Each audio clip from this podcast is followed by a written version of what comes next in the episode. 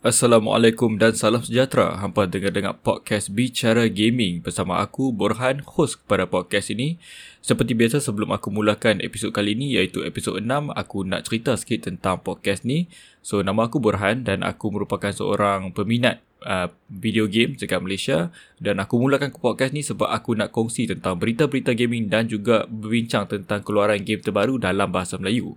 So podcast ni dia dipecahkan kepada tiga bahagian. Bahagian pertama ialah berita-berita gaming di mana aku akan kongsi dengan hampa berita gaming terbaru. Uh, bahagian kedua pula ialah keluaran game di mana aku akan cakap berca- uh, sorry aku akan bercakap tentang game-game yang baru keluar dan yang akan keluar tak lama lagi sewaktu podcast ni dirakam.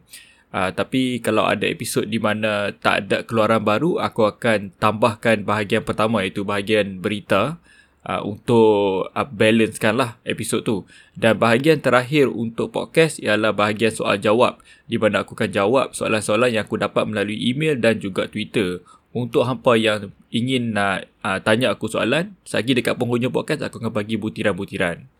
Tanpa melengahkan masa, mari kita teruskan ke segmen berita gaming. Okey, so berita pertama untuk podcast kali ini, podcast episod ke-6, ialah laman web rasmi PS5 dilancarkan.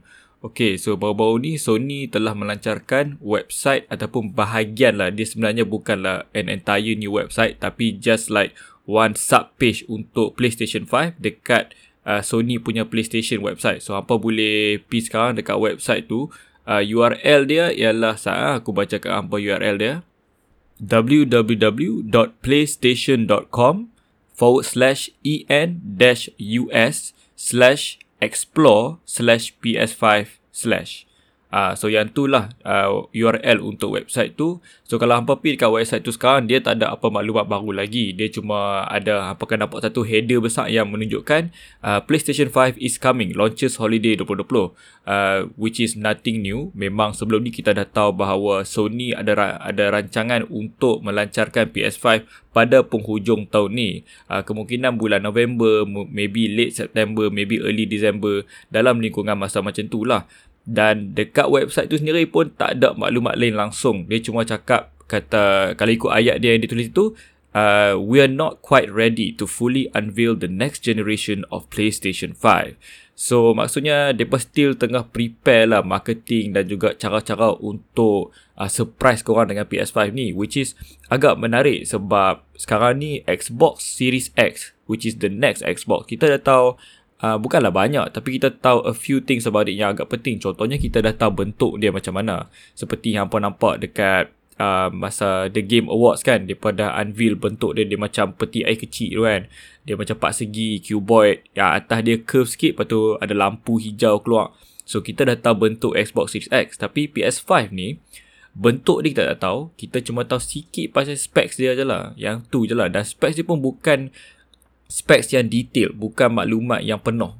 So kita still kena tunggu lagi untuk tahu lebih lanjut tentang PS5 tapi kalau hampa nak jadi antara orang yang pertama dapat apa-apa berita tentang PS5 uh, hampa boleh pi dekat website PS5 yang aku mention ni.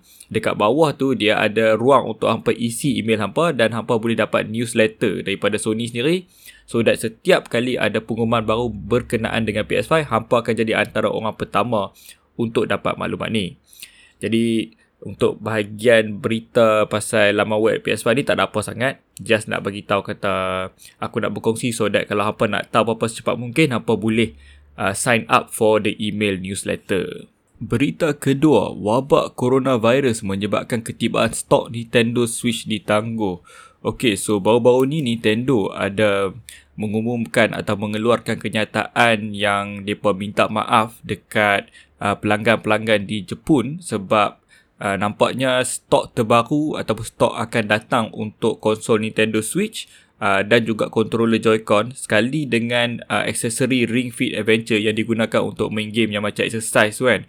Uh, dia akan tangguhkan stok tu. Dia memang akan takkan sampai on time disebabkan kilang yang buat uh, hardware untuk benda ni uh, dia terletak di China dan sekarang ni disebabkan uh, ketularan aku tak tahu lah apa perkataan yang baik untuk outbreak kan ataupun the spread of uh, the coronavirus mereka terpaksa tutup kilang tu untuk sementara waktu which is going to cause delays in the shipment Dan aku rasa yang ni agak menarik sebab mungkin at first glance kita akan uh, andaikan kata yang ni cuma akan affect Jepun saja sebab memang Nintendo dia keluarkan statement ni pun bahasa Jepun dan untuk warga negara Jepun. Tapi uh, aku suka satu perspektif daripada seorang uh, penganalisa dekat apa ni syarikat Nico Partners which is a analytics company dekat China. Uh, nama dia Daniel Ahmad. Kalau hampa ada kat Twitter, hampa boleh follow dia.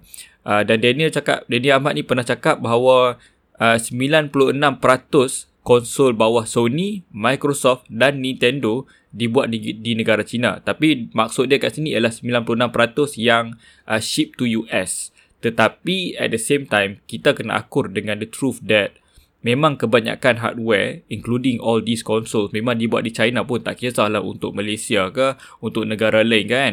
So aku rasa benda ni mungkin akan menyebabkan apa nama kegangguan stok untuk konsol-konsol lain juga bukan Nintendo Switch saja dan bukan untuk negara Jepun saja.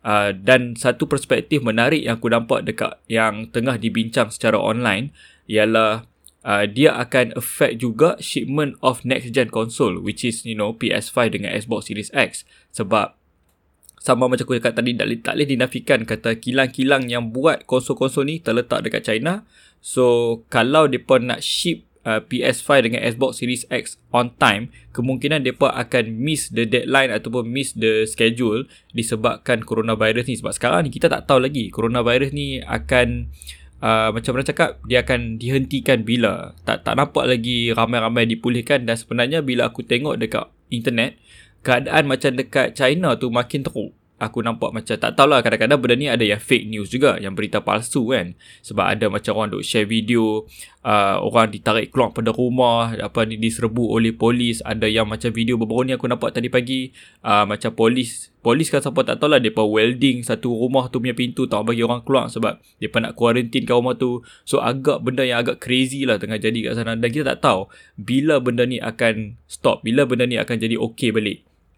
Dan uh, satu lagi perkara menakutkan aku baru baca semalam uh, kita dah ada kes yang ke berapa belas entah dekat Malaysia ni coronavirus ke 17 ke 16 macam tu. Uh, aku mungkin silap tu jangan quote aku apa check dulu dekat uh, online sources newspaper yang boleh dipercayai. Uh, tapi senang cakap itulah masalah ni jauh lagi daripada fasa penyelesaian Uh, dan memang akan affect lah banyak benda punya shipment sebab memang China ni ialah manufacturing country yang sangat besar dan sangat penting dalam uh, ekosistem dunia sekarang ni.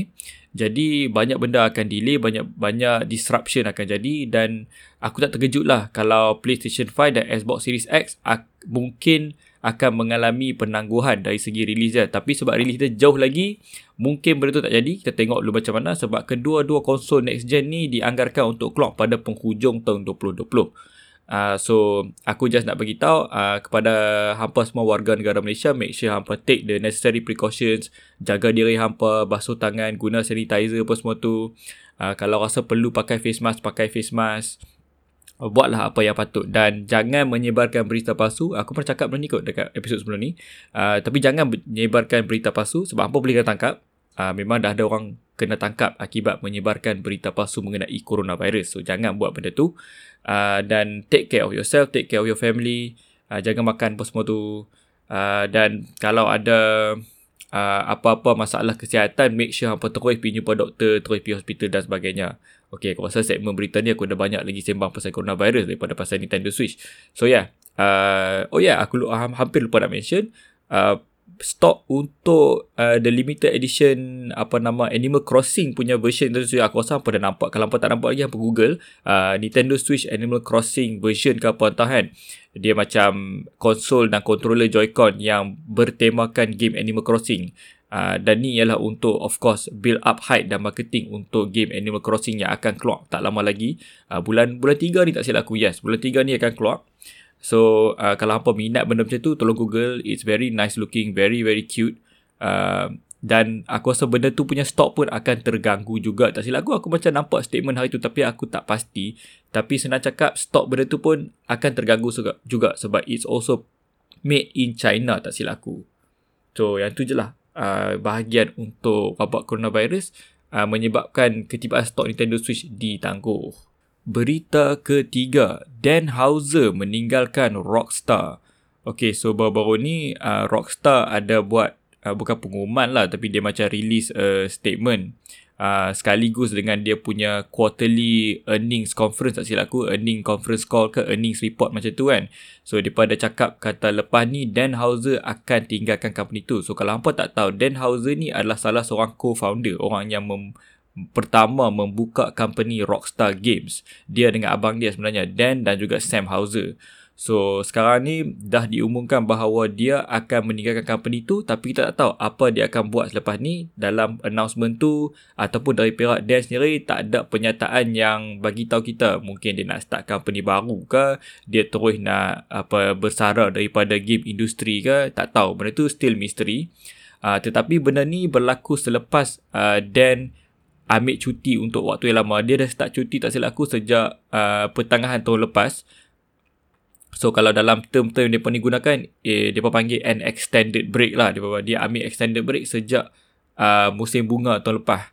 So kita tak tahu. Aku sebenarnya tak tahu kenapa tiba-tiba dia nak meninggalkan. Sedangkan Rockstar sekarang ni tengah uh, berjaya dengan sangat-sangat.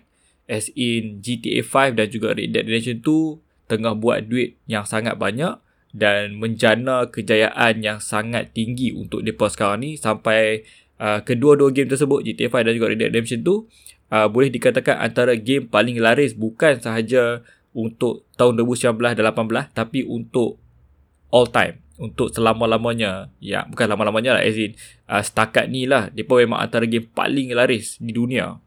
So ah dalam sejarah sorry aku term yang betul ialah dalam sejarah bukan bukan uh, sama lamanya jadi uh, agak pelik sebab kalau company hang tengah berjaya macam tu, aku tak rasa hang macam patut tinggalkan. Tapi kita mana tahu kemungkinan ni ada apa nama ada kepincangan pendapat ke atau pergaduhan ke atau maybe ada kontroversi dalam company yang membuatkan orang tak suka dia dia kena buang. So kita tak tahu ni semua sekadar andaian aku. Aku pun tak tahu dan aku tak terlalu uh, macam mana nak cakap terlalu tahu sangat pasal apa-apa isu dalaman yang tengah jadilah rockstar.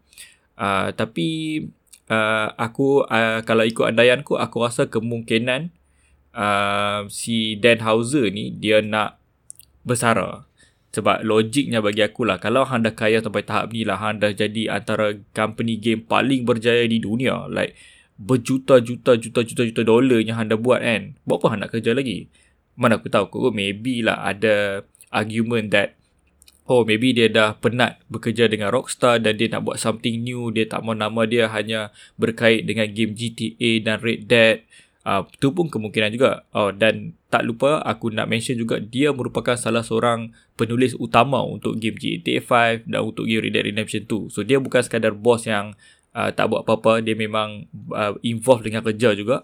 Uh, in fact dia memang penulis untuk kebanyakan game GTA Ha, so kalau apa minat story-story GTA tu, Dan Houser ni dia mainkan peranan lah. So sekarang ni kita tak tahu apa nama uh, apa nama dia, apa nama si Dan Houser ni akan buat pada masa depan. Kita tunggu dan lihat. Tapi itulah bagi aku kalau aku jadi dia aku macam bersara lah macam baik duduk rumah relax je lah duduk dengan family ke apa kan sebab apa nama hang dah kaya hang literally dah buat berjuta-juta dolar so buat apa nak kerja lagi? Like just just live man. Just take a break and that's it. No need to do anything anymore. Kalau hang nak buat pun carilah hobi baru kan. Tak apa hang just main game je lah sampai tua. Hang literally orang buat game kan. So yeah so yang tu berita ketiga. Berita keempat, Call of Duty yang baru telah diumumkan dan akan tiba pada penghujung tahun 2020. Okay, so baru-baru ni Activision Blizzard pun telah mengeluarkan mereka punya uh, quarterly earnings report uh, iaitu apa panggil bahasa Melayu ah kira laporan kewangan sukuan lah. laporan kewangan suku tahunan. Macam tu lah kira setiap suku tahun mereka ada ada uh, earning report kan. So daripada keluarkan mereka punya dan dalam tu adalah banyak maklumat-maklumat yang agak menarik. Tapi antara yang ramai tengah highlight ialah the fact that uh, memang dah confirm tahun ni akan ada game Call of Duty baru which is not surprising sebab memang setiap tahun akan ada Call of Duty baru dan uh, kita cakap apa pun aku tahu ada antara orang yang akan cakap macam alah game Call of Duty ni bukan best pun tapi orang dok beli je setiap tahun. Tapi the logic is the same untuk game macam FIFA, game macam NBA, game macam WWE. Like hampa buat game yang sama je setiap tahun lebih kurang tapi orang kan beli juga sebab orang suka game tu. So you cannot blame people for that. And dalam case Activision Blizzard benda tu sebenarnya sangat-sangat berkesan sebab kalau hampa tengok uh, NPD punya chart, NPD ni macam satu chart untuk sale game lah dekat US kan untuk dekad 2010 hingga 2020 ke 2011 hingga 2020 itu kan uh, antara game paling laris ataupun siri game paling laris ialah Call of Duty. Hampir setiap tahun akan ada Call of Duty jadi top selling game. So tak boleh nafikan. Uh, mereka punya formula ni berkesan. Okay, so back to the topic of the uh, earnings call. Basically, mereka cakap kata sekarang ni memang game seterusnya tengah dibuat dan akan uh, release at the end of 2020 tapi dia tak bagi tahu sama ada ia akan menjadi sambungan untuk reboot Modern Warfare yang baru keluar tahun lepas uh, ataupun ia akan jadi sebagai sambungan untuk siri lain seperti Black Ops ataupun dia pun nak go back to World War 1 and 2 punya series kan? So dia pun tak cerita benda tu. Dan satu lagi benda menarik lah dia pun tak bagi tahu siapa studio yang tengah buat game ni So kalau hampa tak tahu Call of Duty, uh, Call of Duty Modern Warfare yang keluar tahun lepas tu dia dibuat oleh uh, Infinity Ward dan dibantu oleh Sledgehammer Games. Dan kedua-dua studio ni memang macam selang-seli buat game Call of Duty sekali dengan satu lagi studio bernama Treyarch. So kalau ikut logiknya sepatutnya game yang seterusnya dibuat oleh Treyarch. Tapi kita akan tunggu dan lihat dulu kita tak tahu lagi sebenarnya siapa yang buat. Uh, antara uh, fakta lain yang menarik yang kita dapat daripada earnings call tersebut ialah uh, Call of Duty Modern Warfare yang keluar tahun lepas tu uh, jual dengan sangat laris which is not not surprising sebab memang yang tu satu Call of Duty yang macam orang yang dah lama tak minat Call of Duty pun sanggup main balik untuk main sebab dia nampak macam fresh macam ada benda baru kan.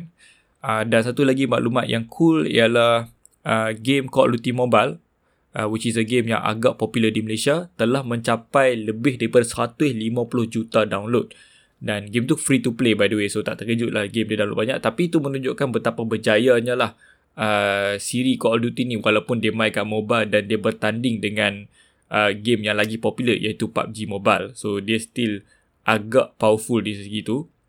Okay so Aku sebagai seorang yang pernah meminati Call of Duty, aku tak rasa apa sangat. Aku tak terkejut the fact that memang akan ada Call of Duty lagi tahun ni. Itu benda biasa. Like every year there's a new Call of Duty.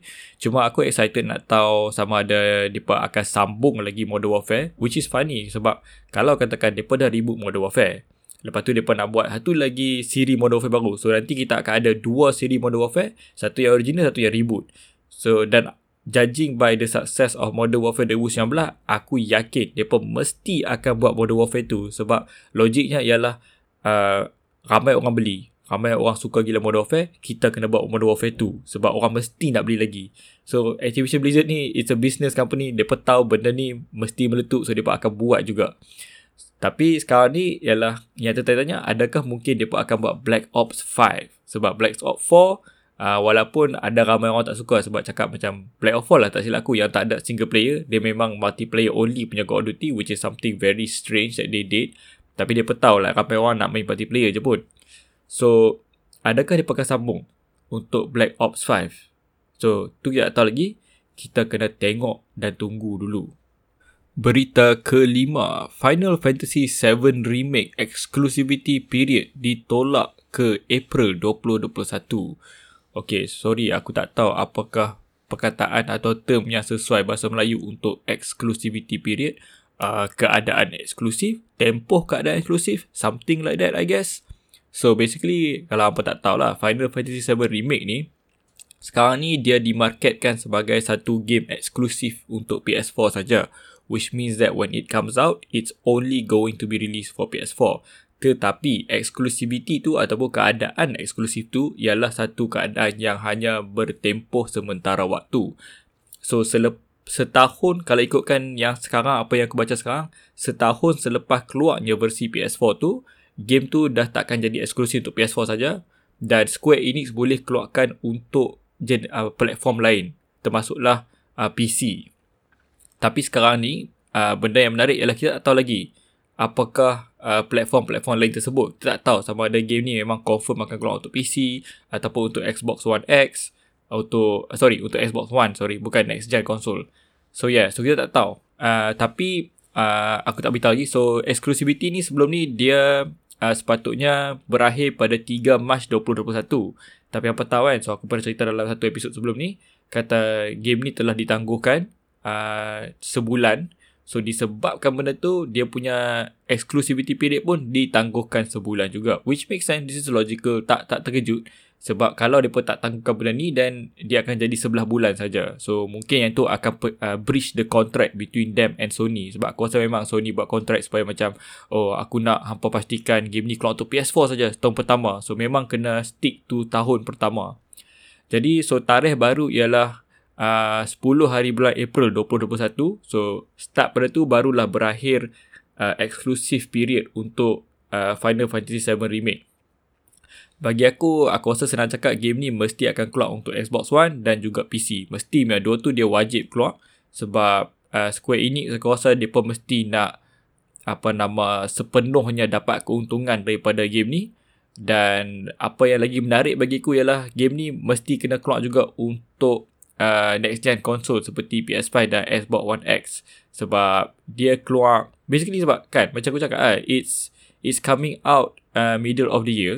Dan next gen console keluar beberapa bulan kemudian. Mungkin mungkin taklah uh, 3 4 bulan. Tapi still uh, orang akan macam bila orang beli PS5 uh, sebab aku tahu mesti ada golongan yang macam dia tunggu macam ish aku tak mau beli lagi lah game macam Final Fantasy, Final Fantasy 7 remake ni sebab aku nak tunggu PS5 version.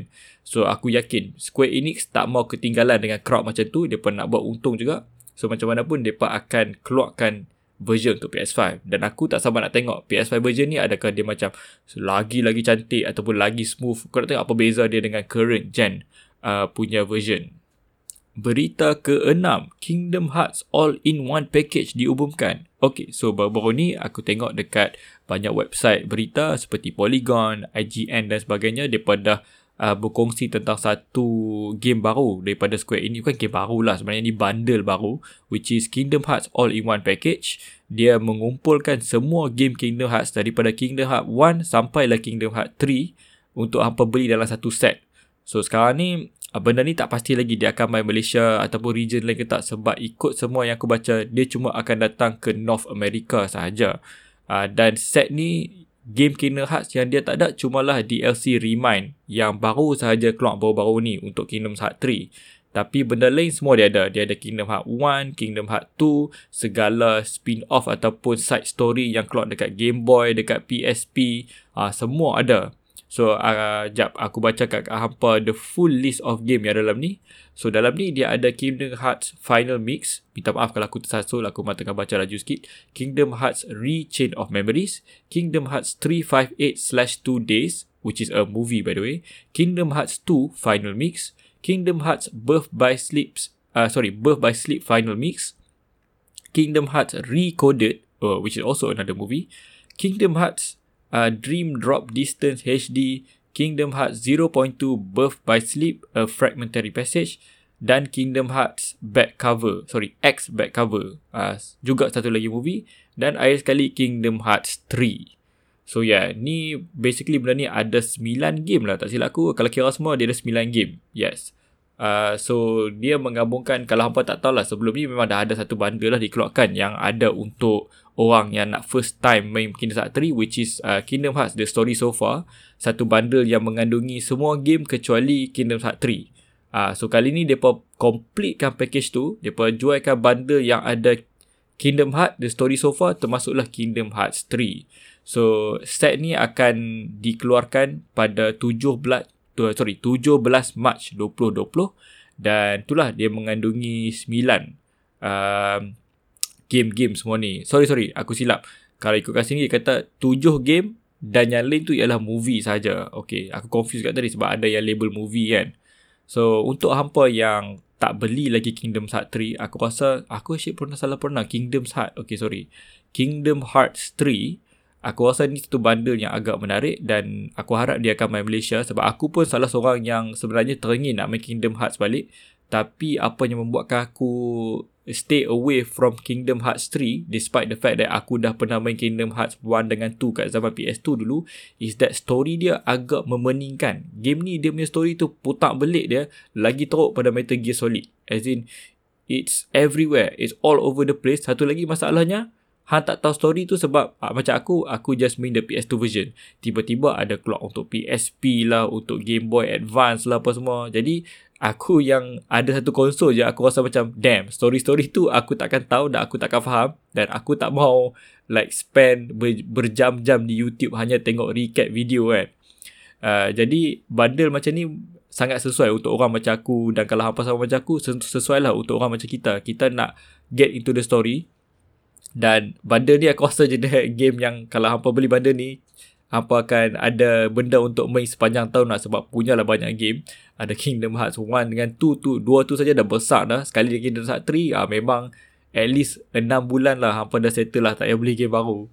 So yeah uh, harga dia apparently it will be sold for $49.99 so which is kalau convert ikut Google uh, lebih kurang dalam RM206 ataupun sedang kita round off $210 lah Uh, jadi aku harap lah uh, package ni akan main Malaysia sebab memang atraktif. Kalau untuk 200 lebih kita dapat uh, game banyak macam ni dan kita boleh uh, catch up balik dengan story Kingdom Hearts yang agak berputar belik. Berita ketujuh dan yang terakhir untuk episod kali ni. Platinum Games melancarkan Kickstarter campaign untuk The Wonderful 101. Okay, ni antara berita yang paling exciting untuk aku kali ni sebab aku memang minat uh, game-game yang dibuat oleh Platinum Games dan depa sekarang ni telah merancang untuk membawa game The Wonderful 101 ke konsol-konsol lain seperti PS4, uh, Switch dan juga ke PC melalui Steam. So kalau hampa tak tahu Wonderful 101 ni dulu game yang keluar hanya untuk Wii U which is konsol yang macam hidup untuk sat saja. Dia macam konsol pengantara di antara Wii dan juga Nintendo Switch. So tengah-tengah tu dia macam bereksperimen dengan Wii U ni dan dia tak menjadi sangat. So sebab tu lah dia keluarkan Nintendo Switch. Jadi Wonderful 101 ni kalau aku nak cerita gameplay dia aku pun sebenarnya tak tahu sangat. Aku dah lama dah game ni macam Aku tak ingat dah beberapa tahun dah game ni keluar. It was a very long time ago. Uh, back when aku rasa PS4 pun first baru keluar macam tu kot. Dan game ni memang nampak best dan ramai orang memang suka game ni. Tapi masalahnya tu lah dia hanya dikeluarkan untuk Wii U. So tak ramai orang uh, dapat try, dapat uh, experience the game. Termasuklah diri aku sendiri. So baru-baru ni Platinum Games dia ada start satu Kickstarter campaign. So kalau hampa tak tahu Kickstarter ni adalah platform untuk crowdfunding lah di mana orang boleh uh, bayar dan bukan bayar lah macam donate duit dan jadi uh, supporter untuk satu benda. So kali ni hampa boleh bayar duit untuk pastikan Wonderful 101 ni uh, dia keluarkan remaster edition untuk PS4, untuk Nintendo Switch, untuk Steam dan ada consoles lah yang dia ada plan. So sekarang ni benda yang menarik ialah depa start dengan goal nak capai 50000 dolar saja. Depa kata macam kalau cukup 50000 dolar kami akan buat port untuk Nintendo Switch untuk Wonderful 101 Remastered. Tapi dalam masa less than setengah jam eh, beberapa puluh minit saja depa dah capai 50000 dolar tu. Dan kalau ikut apa aku baca sekarang ni, depa dah melebihi daripada 500,000 dolar which is enough untuk depa try buat juga port untuk Steam dan juga PS4. So ni maksudnya this is the first time game ni akan datang ke platform yang bukan dimiliki oleh Nintendo. So ni agak exciting bagi aku sebab aku memang dari dulu lagi nak try game ni memang nampak best gila. So hampa kalau nak jadi part of the campaign, hampa nak bagi duit boleh je. Hampa just pergi dekat Google, hampa search uh, The Wonderful 101 Remastered uh, Kickstarter. Hampa akan jumpa link dia. So uh, antara benda menarik pasal Kickstarter campaign ni ialah uh, dia ada banyak biasalah macam banyak Kickstarter campaign dia ada banyak-banyak package hampa boleh donate ikut package yang nak dan setiap package ada reward dan benefit dia yang tertentu contohlah uh, ada pledge yang pledge ni kira package lah ada pledge yang start pada harga 3900 yen which is roughly dalam 100 lebih macam tu uh, satu lebih ringgit lah kalau convert kan. Hampa akan dapat digital version of the game. Lepas tu antara uh, package yang paling mahal ialah uh, 550,000 yen which is roughly dalam 15,000 ringgit macam tu ataupun dekat 20,000 ringgit. Agak gila tapi hampa dapat macam-macam lah. Hampa dapat baju hampa dapat stiker hampa dapat soundtrack uh, lepas tu antara perk yang mereka marketkan dalam Kickstarter ni ialah hampa juga akan di block uh, oleh Hideki, Hideki Kamiya dekat Twitter. So Hideki, Hideki Kamiya ni ialah pengarah kepada game Wonderful 101 lah. Dia juga pengarah kepada game uh, banyak game yang hebat juga. So uh, kalau hampa nak kena block dengan dia, uh, sebenarnya sebelum ni ramai je dah kena block dengan dia. Dia memang dikenali kat Twitter sebab dia suka block orang. Dan antara sebab dia block orang ialah uh, bila orang tweet kat dia dalam bahasa Inggeris, dia tak suka dan dia akan block. Uh, benda tu memang jadi kerap. Dia dah jadi satu joke lah dekat Twitter. Jadi aku tak sabar nak tengok uh, game ni mai kat PS4. Memang aku plan nak beli. Kalau dia keluar nanti, aku memang uh, dah plan aku nak try game ni. Aku nak beli sebab aku dah lama sangat tunggu game ni keluar. Aku memang nak try. Nampak best gila. Nampak interesting gila game ni. So kalau apa tak tahu gameplay dia macam mana, aku cadangkan hampa pi YouTube dan search uh, The Wonderful 101 gameplay. Uh, gameplay dia nampak lawak sikit dan aku pun tak tahu cara nak describe tapi nampak fun. Platinum Games selalunya dari segi gameplay dia tak pernah mengecewakan aku. Maka berakhirlah segmen berita gaming dan kita akan sambung ke segmen keluaran game. Jadi keluaran game untuk bulan 2 aku dah cerita dalam episod yang sebelum ni. So aku tak perlu ulang lah bahagian tu. Cuma aku akan kongsi apa-apa berita sale ataupun free game yang aku tahu setakat ni. So uh, kita dengan mulanya minggu baru kita ada game-game percuma baru uh, di Epic Game Store which is a platform untuk PC. Uh, so untuk minggu ni hampa akan dapat dua game yang merupakan adaptasi daripada board game lah, game fizikal kan. Uh, iaitu Carcassonne. Aku harap aku pronounce dengan, pronounce dengan betul. Carcassonne dan juga uh, Ticket to Ride. So kedua-dua ni sebab uh, kalau originally depa ialah board game lah, game yang hampa main macam apa nama macam Saidina, macam Monopoly semua tu kan. Dia macam tu lah tapi dia lagi intricate, lagi detailed. So Carcassonne ni dia pasal macam membuat kingdom sendiri. Hampa kena buat jalan dan sebagainya. Uh, ticket to ride pula ialah Ham macam jadi manage, Ham jadi macam manager untuk syarikat kereta api. Aku rasa macam tu kot. Aku pun tak apa faham bila aku tengok trailer dia, aku baca pasal dia tak apa faham sangat. Tapi uh, dua ni agak menarik dan dia uh, sebenarnya sesuai untuk dimainkan bersama kawan-kawan bukan main seorang-seorang. Uh, jadi untuk PC players yang kalau apa minat game-game macam ni uh, try lah. Untuk aku aku aku serta aku aku just claim je aku download je lah. Tapi aku tak main lah game-game macam ni sebab tak dapat menarik. Tetapi uh, free offering untuk minggu depan nampak agak menarik. So Epic Game Store minggu depan uh, salah satu game dia akan bagi ialah Kingdom uh, sorry Kingdom Come Deliverance. So kalau hampa tak pernah tengok game ni dia basically game macam dia macam uh, GTA as in aku tak suka lah guna analogi macam tu kan. Dia macam game, dia game open world, free roaming tapi zaman-zaman macam medieval uh, dekat dekat Britain dulu macam tu kan. Kira zaman-zaman King Arthur semua tu lah. Aku rasa macam tu lah kot. Aku harap aku betul lah lama tu. Kalau tak betul, hampa just tengok dulu video dia macam mana. So, start minggu depan, start pada 14 Februari, Kingdom Come Deliverance akan jadi free di Epic Game Store. Aku rasa yang tu je lah game uh, free offering yang aku tahu untuk minggu ni. Kalau untuk cakap pasal sale pun, macam waktu aku rekod ni adalah tengah berlaku weekend sale dekat Steam. Tapi aku tak cerita lah kot sebab uh, podcast ni akan didengarkan sepanjang minggu. Dan by the time hampa dengar, mungkin sale tu dah habis. So aku tak mau kecewakan orang.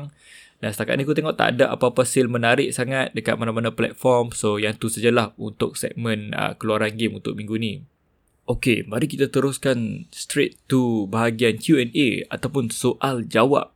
So minggu ni aku dah dapat around 3 questions. So akan jawab 3-3 soalan tu Dan ketiga-tiganya datang dari uh, Twitter. Okay Soalan pertama datang daripada Mal Ataupun dia punya Twitter name dia Kamal underscore 47 Dia Kamal dia L ada, ada 3 ke 4 kali Aku tak boleh baca dengan betul. Dia ada 3L ha. Kamal dengan 3L underscore 47 Kamal punya statement Dia tak soalan lah Tapi statement dia Honest review on Persona 5 Okay So, uh, thank you for the question Kamal. Uh, aku pernah main Persona 5. Aku tak habis sebenarnya. Aku main masa tahun I think it was 3, 4 years ago kot. Masa tu aku still tengah belajar lagi dan waktu tu lah first time aku try Persona 5 dan aku uh, terdetik untuk try Persona 5 pun sebab aku tertarik dengan salah satu watak dalam game tu which is uh, yang watak cikgu tu. Aduh aku lupa lah nama dia Tadi aku baru duk teringat Tapi tengah-tengah semak ni terhilang pula nama dia pada Ah Kawakami ah, Kawakami Sensei dan sejujurnya memang aku beli disebabkan dia saja. Dia yang buat aku tertarik untuk beli game tu. Uh, jadi so aku pun try main apa semua dan uh, honestly pertama aku nak cakap dulu uh, aku aku suka game ni. Like on a basic perspective aku suka game ni. I enjoyed it. Tapi the reason why aku tak habiskan game tu aku rasa macam dia terlalu draggy. Sebab by the time aku dah sampai sebab setiap uh, game ni punya flow ialah uh, hang akan masuk palace orang. So hang akan uh, on the day you will do student things. Hang akan pergi belajar dekat sekolah, hang balik rumah, hang boleh buat aktiviti yang boleh menambah skill-skill hang macam hang pergi kedai baca buku lah dan sebagainya, beli CD lah, uh, pergi main dekat arcade dan sebagainya. So ni akan naikkan skill-skill hang kan. So waktu malam pula akan masuk palace. Palace is like a dungeon lah. Apa masuk supaya hang boleh buat mission macam tu kan.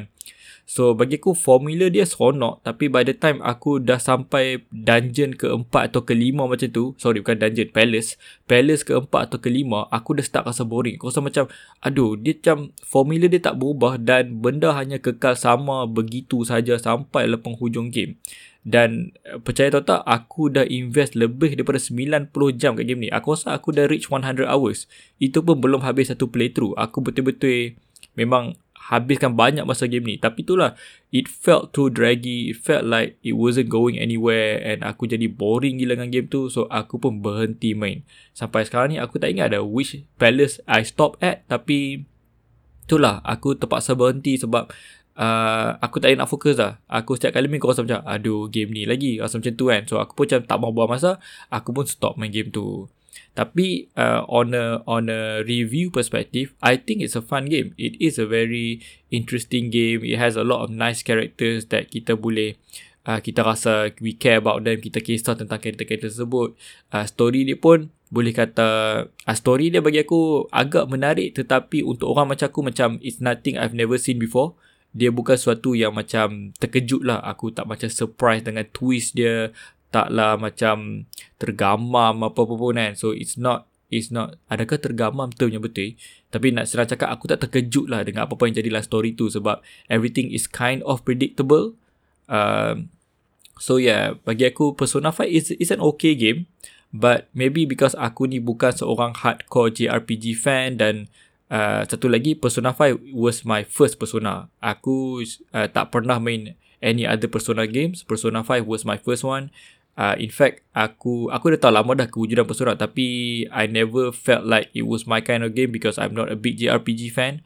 So that was the first time I tried one and I would say yeah, I like the game but I think it's just too long.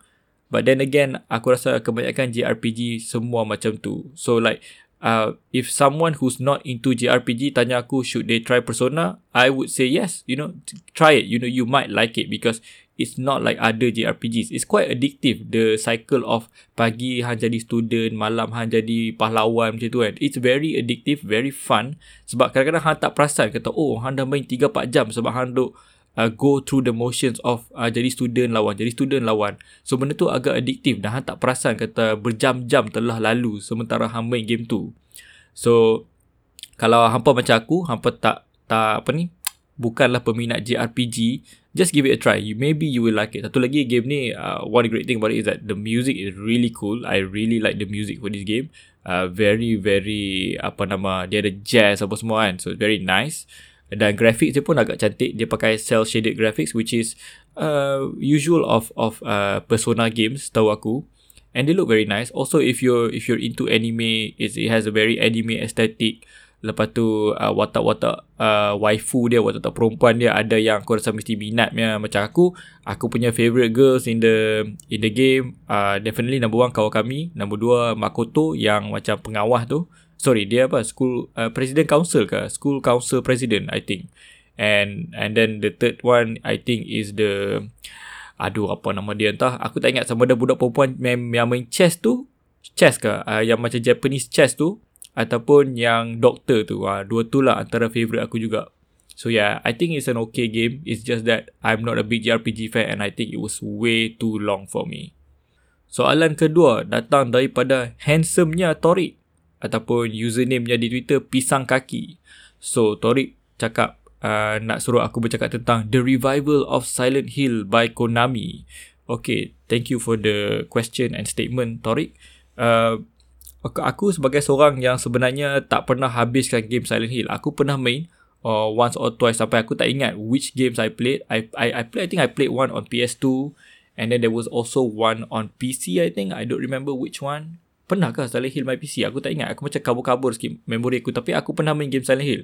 But I've never finished them. Sebab uh, sebab nombor satu, aku penakut. Sebab nombor dua, ialah aku memang macam uh, tak banyak peluang untuk try out game Silent Hill. As in, yang aku main dulu pun aku rasa aku pinjam kawan punya. Ataupun aku main dekat CC. Benda macam tu lah. Uh, jadi, uh, tapi bila aku, aku dah observe lah the the movement of Silent Hill uh, because of this question. And what I see is that Konami sekarang ni macam berbelah bagi tau. Sebab the last time Konami eh sorry the last time Silent Hill became a highlight in the game industry was thanks to Kojima. Disebabkan game playable teaser ataupun PT yang keluar untuk uh, PS4 dan orang mula bersembang tentang Silent Hill balik disebabkan game tu. Orang macam oh damn best gila kalau Kojima dan juga Norman Reedus berkolaborasi untuk buat game Silent Hill baru so waktu tu jadi macam very hype very exciting so Konami ni sekarang ni kalau aku tengok cara depa depa tak mau ada apa langsung kena mengena dan Kojima dengan Kojima sorry dan depa nak avoid benda tu So if they want to do that, they have to make sure that they create a new Silent Hill that stays away from PT. Which is tak susah. They can just try to continue what they did with Silent Hill 2. Uh, apa apa apa yang keluar untuk Wii tu aku tak ingat. Ada a few one. And and they they can do that. But right now, aku rasa orang still mengingati PT. Orang still macam teringat-ingat uh, Kojima punya kerja, uh, karya, sorry. Dan bila depa nak revive pun sekarang ni orang tak confident dengan depa sebab apa yang tengok apa yang Konami telah lakukan ke uh, kepada Metal Gear Solid series macam depa keluarkan Metal Gear Solid 3 Pachinko which is a joke sebab which is a really a really big joke sebab depa keluarkan game tu sebagai game perjudian lepas tu depa keluarkan apa nama Metal Gear Solid uh, Survive Metal Gear uh, sorry Metal Gear Survive which is a, a zombie survival game dalam dunia Metal Gear which is very weird. I know some people liked it. Aku tak aku tak kata game tu as in tak layak dipuji tapi it's not the direction a Metal Gear Solid game should go. So kalau lah Konami nak bawa balik game Silent Hill ni, depa kena overcome the skepticism yang orang ada. Orang sekarang ni tak rasa yakin. Orang bila kalau Konami keluarkan Silent baru dan dia tak wowkan orang in the first trailer, orang takkan pay attention. So tu risiko yang besar. So aku rasa Silent Hill sekarang ni Konami macam they probably will not do it anytime soon. Maybe dia tengah buat game baru tapi uh, aku rasa dia tengah tunggu benda di cool down dulu. Dia nak tunggu orang lupa tentang Kojima apa semua. Barulah dia akan uh, apa nama fokus balik. Sebab baru-baru ni pun ada ura-ura ataupun berita yang tak sepenuhnya sahih yang mengatakan kemungkinan uh, Konami nak jual uh, the Silent Hill franchise to Kojima which is not not gonna happen definitely not gonna happen. Sebab depa still pegang Metal Gear tu. So of course lah Silent Hill pun depa nak pegang lagi. Dan um, itulah aku rasa depa kena uh, kalau depa nak buat game Silent Hill baru the first trailer of that new Silent Hill depa dah kena wow kau orang macam yes aku tak sabar nak main Silent Hill lagi so if they don't do that it's going to fail it is going to fail Okey, soalan terakhir untuk episod ke-6 datang daripada Isat Fiz ataupun Isat Fiz. Aku tak tahu macam nak pronounce. Dia punya user uh, Twitter handle dia ialah Saat Fiz ataupun Sat Fiz. S-A-A-D-F-I-Z. So Fiz tanya, kalau PS5 boleh support sampai 8K, harga TV 8K pun dah mahal. Apa ulasan anda? Okay, thank you for this question Sat Fiz. So, um, sekarang ni tak ada lagi sebenarnya any confirmation of uh, PS5 boleh support uh, 8K. Setakat ni uh, Sony sendiri punya kata-kata pun dia boleh support sampai 4K. Tapi adalah juga aku nampak ura-ura yang menyatakan mungkin akan ada PS5 Pro ataupun PS5 yang versi upgraded yang akan support 8K dan bagi aku dia satu benda yang tak realistik sebab sekarang ni PC yang paling power sekalipun yang kita boleh buat dengan bajet contohnya lah 8,000 10,000 ringgit akan struggle untuk gaming di TV 8K dia akan struggle. That takes a lot of hardware power and hardware performance dan kita senang cakap macam kalau Sony nak buat boleh. Boleh dibuat but it will not be affordable. Like 90% of people yang nak main game takkan boleh afford console yang boleh run 8K gaming properly. Sebab 8K gaming ni hanya nak run untuk 30 frame per second pun bagi aku agak susah. Sangat-sangat susah. Uh, sebab it's a very very very very very very high resolution picture. Uh, like Come on, it's 8K, you know. Punya lah berjuta-juta pixel ada dekat display tu dan Han nak run fast-paced games apa semua kan. So, it's very much impossible with an affordable budget. Sebab macam uh, Sadfish ni cakap dalam soalan dia pun, TV 8K pun dah mahal. Sekarang ni, TV 4K baru saja memasuki bagi aku alam affordability. Like orang-orang biasa, orang marhin boleh beli TV 4K. Sekarang uh, dah masuk fasa tu. Like kita boleh nampak ramai family-family middle income uh, yang boleh convert themselves from 1080p to 4K. Tapi 8K ni is still at the boundary, still at the edge of affordability di mana orang-orang yang uh, high income, orang-orang yang enthusiast saja boleh beli dan boleh menikmati. Sebab satu, memang mahal. Dua, content 8K tak banyak. Sebab dekat Netflix pun kalau tengok cerita, cerita selalunya sampai 4K. Uh, ada lah setengah services. Maybe YouTube ada 8K video. Tapi like most streaming service most movies tak dikeluarkan dalam resolution 8K so macam tak berbaloi kalau nak beli pun. Dan senang cakap bagi aku it's not possible for the PS5 or at least the base version of PS5 untuk support 8K and so yeah I don't think it's gonna be a thing. Tapi kalau lah kalau lah akan ada PS5 Pro version atau Elite version ke apa kan yang boleh support 8K aku rasa benda tu akan jadi mahal gila ataupun dia akan gunakan some kind of technology that makes it look like 8K tapi sebenarnya bukan 8K pun. So yeah, I don't think I don't think that's gonna be an issue anytime soon because I think 8K is still far away from being adopted by regular people like me sebab memang mahal and there's not enough content and there's no way you can game on it uh, with an affordable um, uh, console or, or, or gaming rig it's a very very expensive trade off so yeah. Tapi kita tunggu dan lihat macam mana. Mungkin aku salah. Mungkin Sony akan review hey you know kami boleh buat 8K sebenarnya. Benda ni tak susah pun sebab kami ada teknik begini begini. Begini ah macam itulah yang kita tak tahu. Mungkin aku salah. Tapi itulah ini soalan yang menarik. Kita tunggu dan lihat macam mana 8K akan di di apa implementasikan. Sebab aku rasa mungkin 8K ni dia akan come into play with the next generation, the PS6 and the next Xbox. Ah ha, masa tu barulah kita boleh sembang pasal 8K sebab aku nampak progression dia ialah uh, PS5 sebenarnya akan boleh support proper 4K 30 FPS sebab aku sampai sekarang aku salah seorang yang skeptical tentang klaim-klaim oleh Microsoft dan Sony bahawa konsol depa boleh main 4K 60 fps that is very very high performance. You need a very kalau in in PC gaming terms you need a very powerful computer untuk run games dekat 4K 60 fps so the fact that they want to do that pun dah membuatkan konsol tu agak mahal. If that's what they can do lah. So bagi aku uh, kalau nak cakap konsol yang support 8K ni probably the next generation. Sebab I'm thinking kalau dia release uh, PS5 Pro in the future, it will be to do something like maybe 4K uh, 120 FPS uh, something like that lah. Tapi bukanlah 8K 8K probably is the next gen. Okay, itu sajalah soalan-soalan untuk episod kali ini. Dan maka kita berakhir uh, berakhir episod ini dan kita telah sampai penghujung. Wow teruknya outro kali ini. Macam-macam aku aku duk apa ber ber berlengah-lengahkan benda tu. Nampak tak?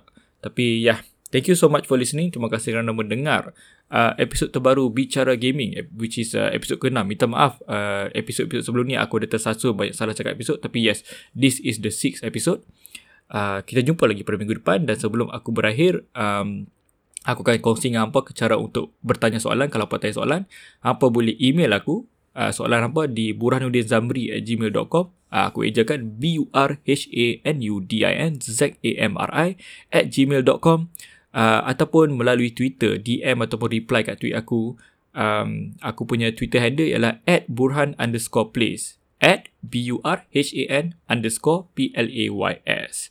Okay, itu saja sekali lagi. Terima kasih kerana mendengar Bicara Gaming bersama Burhan. Aku jumpa apa lagi minggu depan untuk episod ketujuh. Assalamualaikum dan take care everyone.